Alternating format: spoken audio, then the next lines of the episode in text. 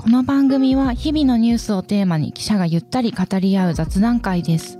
お相手は木田光と望月なるみと影山亮です。毎週金曜日にお送りします。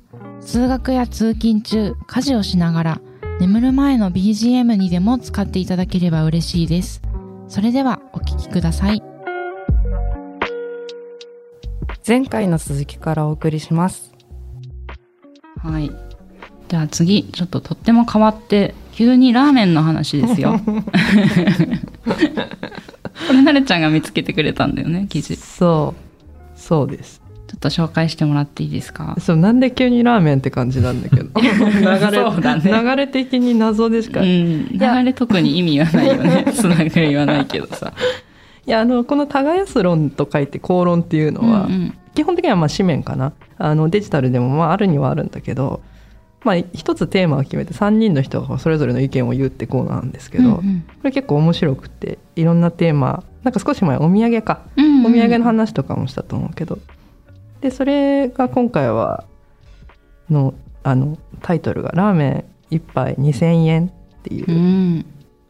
それについて3人が話すっていう記事なんですけどまああの導入としては時代を超えて愛されるラーメン最近はネット上でうまいのに安すぎるとして1杯に2000円払うかどうかの論争まで巻き起こっ 私これ知らなかったんだけど、私も知らないラーメン論争。た 私も知らなかった。話題になってました。あそうなんだ。あこれだからななんでそうなごめんきっかけとか全然知らないんだけどそれであなたはどんなラーメンにいくら払いますかっていうのがうん。この記事の、まあ、説明文的な感じなんだけど。そうなんでそもそもごめんその論争が起こったかは。論争は確かそのあのサッカーの元日本代表のあの、本田圭佑さんがなんかそのラーメン一杯に2000円払うみたいな趣旨のツイートをしてうてん。それにこういろんな反応が自分も払う。いや2000円は高すぎるみたいなあ。反応がいろいろ出たのが多分きっかけなんだと思う。なるほど。それはあれかその本田圭佑さんはうまけりゃ2,000円も払うぜみたいな感じなのかしら？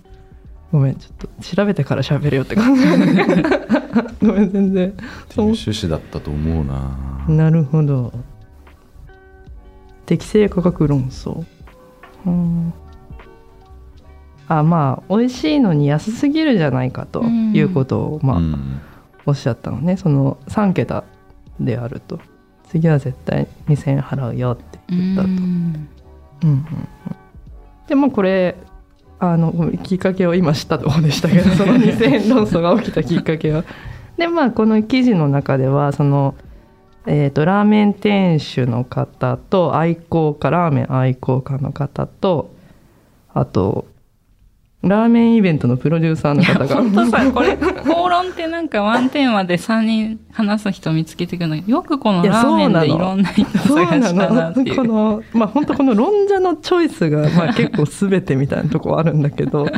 まあそれぞれの方があのそれぞれ。れの目線であの2000円ねって感じで話してるんですけどまあ店主さんからしたら、まあ、やっぱりその価格相応の仕事をしているよと、まあ、本当毎日天候に合わせてブレンド小麦粉のブレンドの仕方とかうん加水率を変えたりとか、まあ、すごく気を配っていますよと。でやっぱりラーメンも文化だからあのその文化えー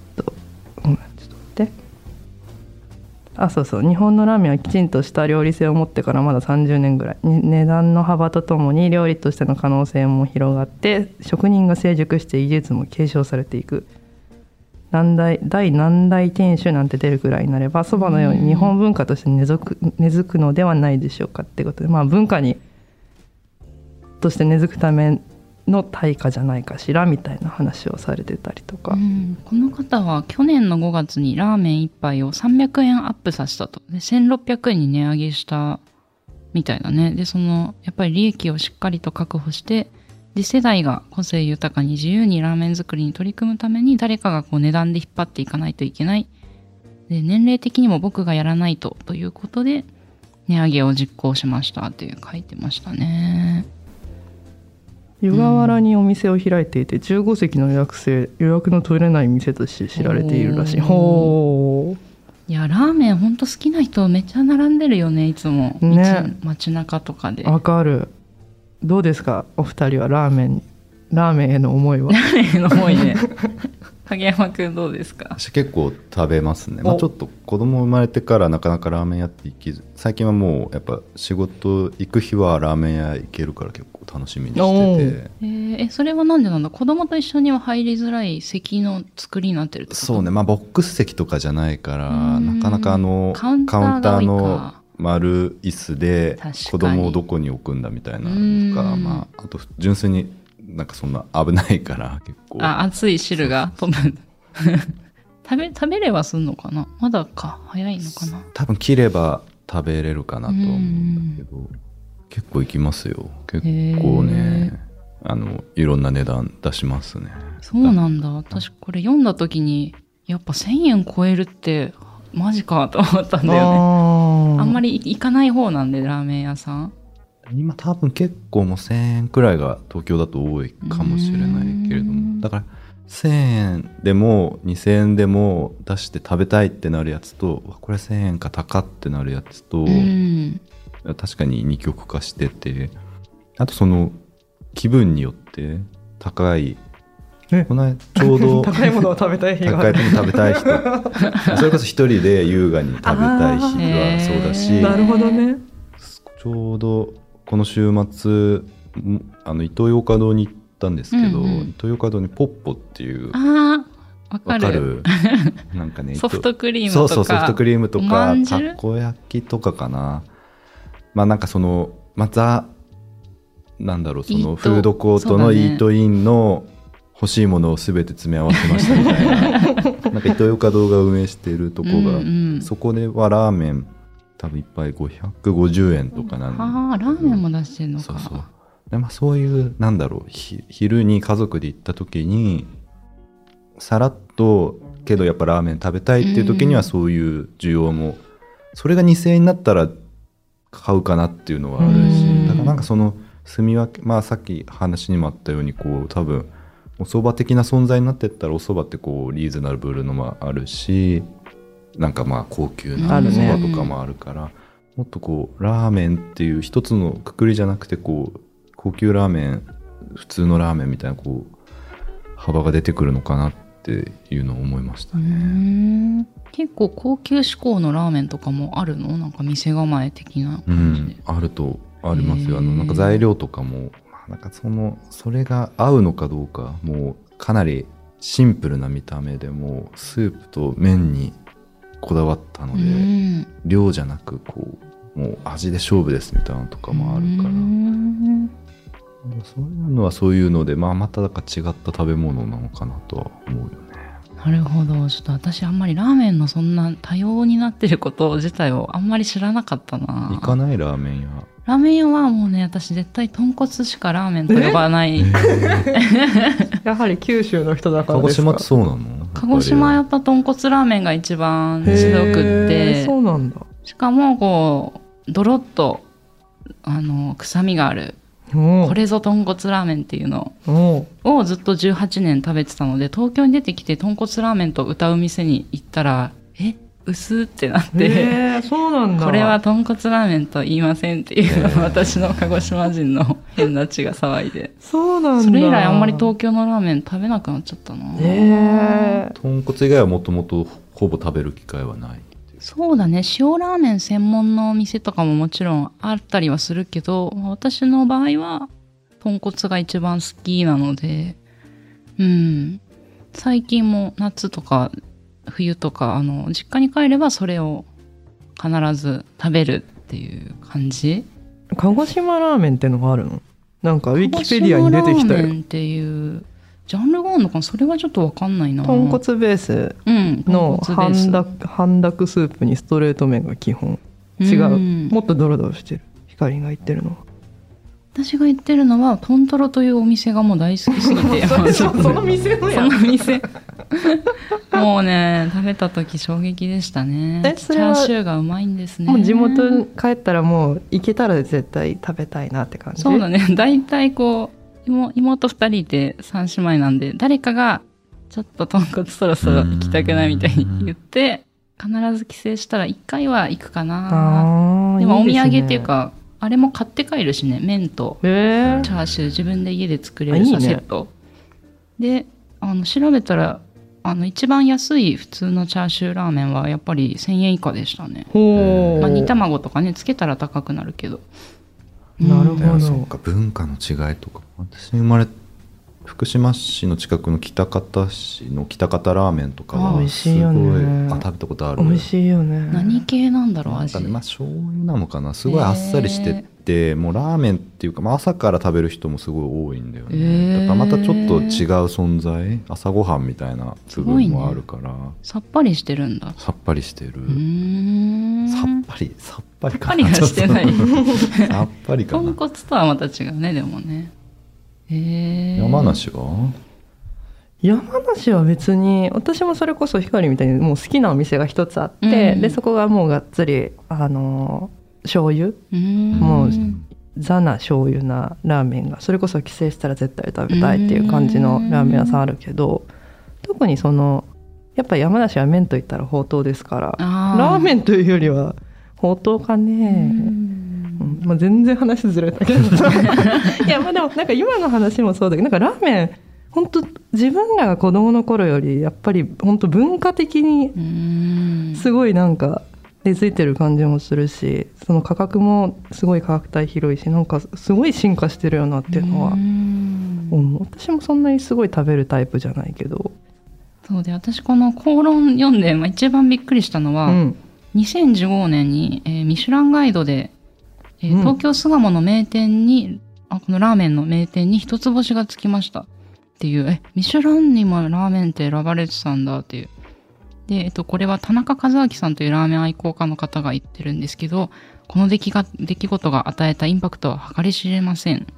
ただこれは進化のきっかけではなく結果の一つだったと思いますっていうふうに。まあなんか今も喋ってきたように B 級グルメと思われてきたラーメンがあのーまあ、店主がいろんな発想で味付けをしたりした創作料理になってきました。うんなんでこの方創作料理の高みへと進化しました。なんかね、ほんとラーメン愛がひしひしと伝わってくる。いやーでもそんな店も出てるんだってのはびっくりしましたね。そうだね奥が深いねラーメンラーメン深いようね、んでこの田中さんはラーメンを週14杯食べてるそう。おー。1日2杯。ってことだね。すごいな。すごい。首都圏の最先端のトレンドはスープから麺へ。なるほど。麺への関心が高まりつつあると。ほほう、うん。そうなんだ。まあでもこの方の締めはあの2000円を高いと思えば食べなければいいしそれでも食べたいと思えば食べればいい、うん。そりゃそうですね。そうですね。っていうなんかすごいな。今そんな感じなんだね本当に、うん。知らない世界がちょっと広がってるよ。でも私それこそあのこれまでのあのいくつか転勤で移った県で一つは絶対お気に入りのラーメン屋さんありますよ、うん。はい、なんかその仕事の早いからさ提供スピードが仕事の間に食べるのとかもまたいいんだよね、確かうにね、ん。あ岡山行ったらここ行って山形行ったらここ行ってって絶対決めてる、うん。意外と好きかもしれない私ラーメン確かに。これを記事今日喋るテーマに選んだ時はそんなラーメンの思い出ないかなと 言いながらみんな意外と喋るっていう。身近だよね。身近だね、うん。お蕎麦よりやっぱ身近かな私は。うん。確かにね。うん。お蕎麦うどんより身近かもしれないな。一人暮らしとかが始まってからやっぱラーメンの方がだいぶ短い、まあ、家族だとどっちだろうな。そばもそばラーメンも行くけど、うん。ちっちゃい頃とかは、うんそうね。食べたくなってきたわかる。じゃあ次の話題に行きましょうか。はい。朝日新聞ポッドキャスト。ねえねえ朝ポキって今聞いてるやつ以外に別の番組あるって知ってた？えー、何それ？知らないんだけど。メディアトークっていう番組月曜日の IOK 会とかメンツ用な3人がパワーワード炸裂しててさイライラする相手に出会ったら人生1回目と思えばいいとか魔女の宅急便の好きな IOK? メンツよ？何それ？教えて。メディアトークでは伊藤大地奥山翔二郎神田大輔の愛用警戒など魅力的なシリーズが盛りだくさん。コンセプトはあなたとメディアの未来をつなぐ。メディアトークで検索。いや次が、えー在宅勤務とコロナの話で、えーなるちゃんがなんとうん。体調崩してたと、そうなんですよ。うん、陽性でした。ねえコロナのね。そうなんです。コロナになりまして私。うん。ちょっとなんか時宜を得てない感じはする。いやでもちょっとね周りで増えつつはあったんですよ。うん。5月末、なんかちょこちょことあのー陽性のこう知らせが届いているさなかに自分もなりまして。なんか3年か3年もう1回もかからずに初コロナだったんで、うん。ちょっと舐めてたんですよね私コロナのことを。うん。すごく辛かったです。かわいそうに。今もねなんか本調子ではないというか。そうですね。78割回復してるんですけどうん。ちょっともうあと一歩かなというところで。うん今日はあのやってますけどね。そう。ちょっとこんなに辛いのかとびっくりしました。結構症状は出た？出ましたねがっつり。あのそう仕事長官勤務が終わって深夜家に帰った時になんか熱っぽいなって思ってうん。一回測ったら7度5分ぐらいであーって思ってお風呂入って測ったら8度5分になってて。あらららえ？みたいな。でマジかって思ってでインフルエンザも結構流行ってるじうん。タイミングだったからインフルかなと思っててそのままとりあえずまあ寝るかと思って寝ようと思っても寝れなくてこうおかんがすごくて。うん。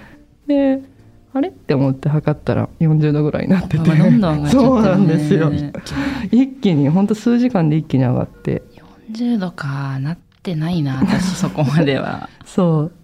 であの発熱あの受け入れてくれる病院に電話して、うん。あの予約取って陽性だよって言われてはあ。って感じで。それでまあ療養してました。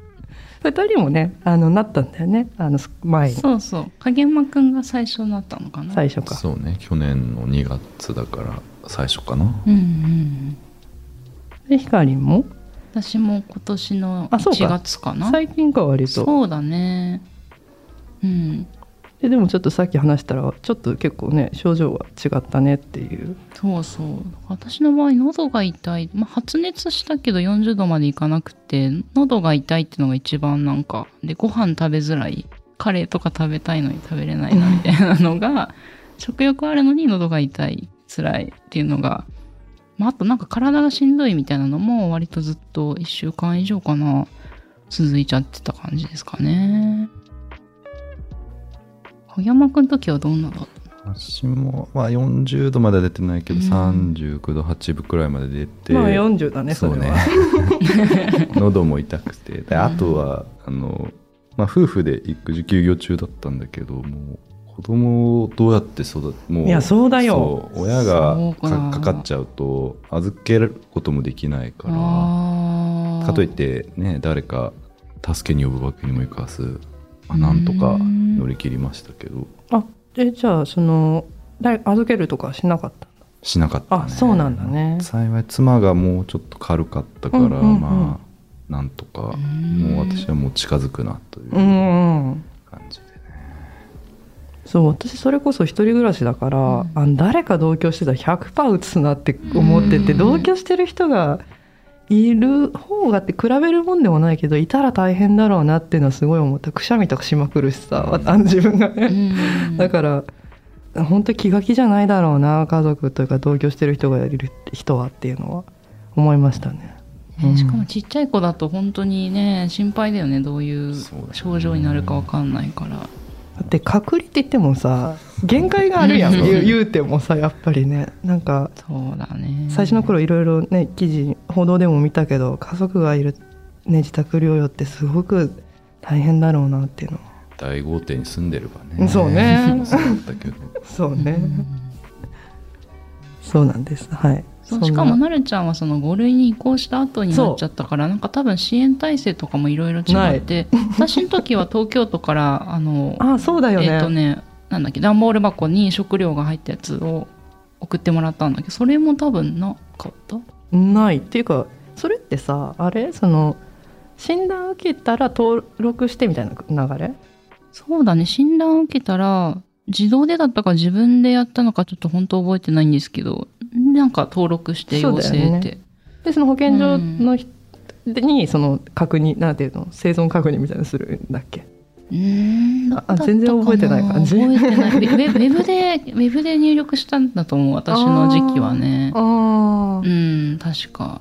ああでも同時にその時会社にもあの、うん。何度とかいうのを報告するあしてたからそう当時は。なんだへえそうだからちょっとどっちに報告したかちょっとうっすら覚えてないなそうかそうか。それは全くなかったね。あれでもしたけりゃしてもいいのかな？保健所に。ちょっとわかんないや私も。うん。うん、でもそうそのいわゆる支援物資的なものもなくそう自力で申し込めばあったのかな？かもしんない。私の時はね。うん。今はなさそうだよね。ないのかな、うん。だから自分であのネットスーパーで支援物資を作ってうん。作ってっていうか頼んで あの配達していただきましたね。ありがたかったですね。ね、でも一人暮らしってどどうなんだろう。私妹と住んでたから、うん。結構ね一緒にいろいろ喋りながらどっちもまあ外にはあんまり自由出れないけどなんか買い物したりとかネットスーパーとかも相談しながらできたから手分けしてなんかそんな苦じゃなかったけどこれ全部一人でやると思ったら結構うーんって思ったんだよね。そうだね。まあでもまあとにかく備えなきゃっていうのは思ったからううん、バババって頼んでって感じだったかな。でも一回なんか朦朧としててあのうん。熱を冷ますこうシートあるじゃない、うんうんうん。おでこに。あれつけたままあの宅配の人のとこに出ちゃってもうぼんやりしてて本当にぼんやり。ぼん頭がぼーっとしてて。そしたらその配達の人は「お大事に」って言ってくれてやべなんでこの人私の具合悪いって分かったのかなって思ったらあこれだとそんぐらいぼんやりしてましたね。今だからね笑ってそう今だからねその時はでも本当に多分気づいてなかった。あと汗をすごいかくから洗濯を回さなきゃいけなくって。あそれもだからあの全自動にしといてよかったなとかは思って 文明に助けられましたね。ーうん。うんそうそうひかりんもねあの さっき「家」って言われたけどあの なんでそんな。差し入れをね持ってきいいよてくだ言わなくてさって。いいえって言われたわ言わなければさすごい優しいな木田さんっていう感じで伝わるのにさ。そうだよなるちゃんがどうしてもこのトマトとねチーズのカプレーゼのサラダがお気に入りの。そんなしてあるそう指定をえでもしてさあるよね。そういうこうウーバーとかネットでは買えないけどあれを毎週食べてためラーメンももしかしたらそうだけど、うっん、ていうものがやっぱりあってそのサラダをねお届けしたよね。なんか生野菜が食べたいんだけどコンビニじゃなくてみたいな、あの あれが食べたいってなってひかりんが何でも遠慮なく言ってねって言ってくれたから じゃあこれが食べたいから買ってきてくれ 助かりました本当に。ありそうけがとうど代わりになるちゃんからもチーズのクッキーもらってあそうね。うん。なんかね本当は食べたいのにの喉が痛くてだっけ？それはあいやそれは単し純にんどくて食べれないっていう。うん単純になんか賞味期限違かったから。あのひかりんはほら同居してる方がいるから。そうだね。そうそう一緒にお妹さん食べてくれるかなとお裾分けしました物々交換そうしてたね。いや本当助かるでもそう、まあ、影山君もね何かあったらうんうん。だって言ってくれたけどやっぱ一人暮らしだとそういう時に、まあ、じ自分から言っとかなきゃダメだなと思ったんですよ。改めて。ね言われないとどの程度なのか分かんない。そう。そう自分がやっぱしんどいちょっとやばいっていうのを、まあ、それこそ割と家が近かったりとかうん。あの、まあ、友達距離の近い友達とかにやっぱ言っとかないと、うん。本当パタってかことがなきにしもあらずだから、うん。それは自分で割と言うようにしてましたね。ううん。ん。確かに。でも SOS 出すの大事かもうね、ん。うん。そう今40度っていろんな友達に送りつけたりとか しましたね私の。そう。すごい広めてました。広めてた。そう広め。そうそうそう。そんなまあ今78割ですがだいぶ回復しましうたん。うんそうでなんか結構在宅勤務に関する記事も最近よく出てて私が気になったのはえ在宅勤務とメンタルヘルスの関係はっていうえっと産業医の方東京大学大学院講師の、えー方で産業医もされてる佐々木さんという方がえっと、インタビューに答えてたんですけど、えっと、まあ、この在宅から出社になった人とか、この生活が変化した人も、まあ、コロナの対策が変わって、あの、多いかもしれないんですけど、そういうふうに在宅だったのに出社になったって人は疲労感が優位に増していました。いつも以上に睡眠や休息が取れているか注意が必要ですっていうふうに言われていて、まあ、一方でなんかイライラとか抑うつが顕著に増えることはありませんでしたともあって、あの、まあ、対面で喋れるようになって、あとオンオフの気持ちの切り替えができたりするメリットを感じた人も多かったのかもしれませんねっていうふうにこの方お話しされてましたね。か働き方ってでもどうだろう？変わったりしてる？ここ数ヶ月って。私はね出社が結構増えて、うんで今またそのさっき、まあ、自分自身もそうだけど割とコロナが増えて、うんでまたリモートに戻りつつあるみたいな本当こう連動してる感じかな。ううんん。上山君はでもずっと在宅だからか。うちの部も部っていうか部は一緒のそうね。うちのなんだ職グルチープグループチーム。も、まあ、ちょっと出社を増やそうみたいなのを一律でやろうとしてすごい反発を受けてるっていう状況が、あそれってさあれだっけ？やっぱその新しいいい人が来たりとかしてそうそうまあそういうのも、まあ、最初はやっぱ出社が多いんだけどまあちょっとその後やっぱりなかなかそのあんまりビデオとかも今つながないからなかなかコミュニケーションが難しい部分もあって出社を増やしたいみたいな話なんだけれども、まあ、一律でそりゃ言われたら反発起きるよねっていう。うん。それは同感だね。まあそそれもまあ結局あの今またコロナ増えてきて今一旦保留っていう状況だけども、うんまあやっぱ選べるようにした方がいいんじゃないかな、そうね、私もそう思うんだようんな。あれ光は収録が。収録がある日は出社して他は在宅で基本作業してるかな。じゃあ基本その週の半分ぐらいは出社で半分は在宅って感じかな、編集作業とかは大体家か。そうだうんうんねうんうんうん。ううんん。まあそうだよね。なんかまあ家でやった方がいいやつとね。うーん。出社してやった方がいいやつってういうのん。あるから。そう。本当選べるとかまあ本当半々とかそれがいいよねと思うわ。しかも影山くんの場合そのちっちゃい子がいるからねその子のこう世話と仕事がまたね出社か在宅かでまた変わってきたりするもんね。そうだね。だから夜の勤務が結構多いからうん。お出社しちゃうとお風呂があのどっちどっちかっていうかまあ私が出社する場合は妻がワンオペでワンオペでお風呂入れるのってめっちゃ大変だから、うん。でまあ家でやってれば休憩時間にお風呂やるとかもできるしっていうのは。この間はなんか出社で仕事してて子供が熱出しちゃったからちょっともう早めに休憩取ってうん。家帰って在宅でっていう風なのをしたんだけどちょっと面倒見ながら勤務ってなかなかやっぱううん難しい部分はあるよね。うんけどまあねそういうちょっとした柔軟性を出しやすいっていうのは結構いい今はいい職場なのかなって思うけどね。ん確かにね。で、まあ、この産業医の方は他にもいろいろなデータをあの教えてもらってくれてるんですけれど、えー、と、在宅勤務の方の心身のストレス反応は出社の人に比べたら優位に低かった。まあ、だから在宅の方がストレスが低いか。で、日本人はもともと睡眠時間が短いのですが、通勤がなければ睡眠時間が伸びる健康にあ傾向にあってメンタルに良い影響があると指摘されているというのも。えーあとは、えー他にも調査があって、労働者全体のストレス反応を見ると、2020年の8月頃にまあ全体として労働者の人悪化したと。確かにこれって私の感覚とも近くってコロナが始まったその年の夏ってなんか一番自分の狩猟が増えて あの外にも行けないしなんか全然こうストレス発散もできないなって辛かったなと思い出すんだけど、まあ、その後徐々に改善しましたと。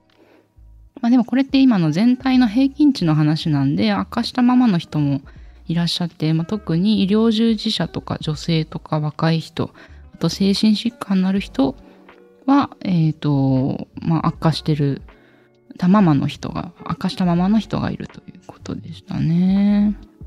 本当にね環境がまだこれからもどうなるかちょっとうーん定まっていかないのでなかなかね変化がすごく体に影響したりってことが多いんだろうなっていうのを思いましたね。うん。ストレスとかは発散とかは、まあ、なるちゃんはねコロナになっちゃったからもう体の回復をまずはって感じだけど。そうだね そうだねそうだねでもなんか全然あのまだまだ家に入れるなって思った。私はもともとやっぱインドアなんだなっていうのを再認識しましたね。そうなんだ。外に出ないストレスとかなかった？私散歩行きたいとかなったんだけど。まあ本当に実際たいああの高熱が結構続いたのもあっうん。てだるみもあってで体がなかったんだよね。本当食事睡眠の繰り返しだけだったんだけど、うんうんまだまだいけんなって感じだったから 私は多分インドアなんだろうなって 改めて思ったけど。でもその健康な時のそのコロナ禍いわゆるその緊急事態宣言とか、そういう時はもう出たいってなったよ、うん。やっぱり。うん。そうね。あとはもう一個、これも口論で在宅勤務これからはっていうのでも、うん。やっぱり三者三様いろんな意見が出てましたね。うんうんうんうんなんか気になったコメントとかありました？私この2人目なのかな？現あの3人喋ってて2人目、うんうん。えっと、立教大学の教授の中原さんという方があの論を論じていらっしゃる、お話はつきませんが続きは次回お送りします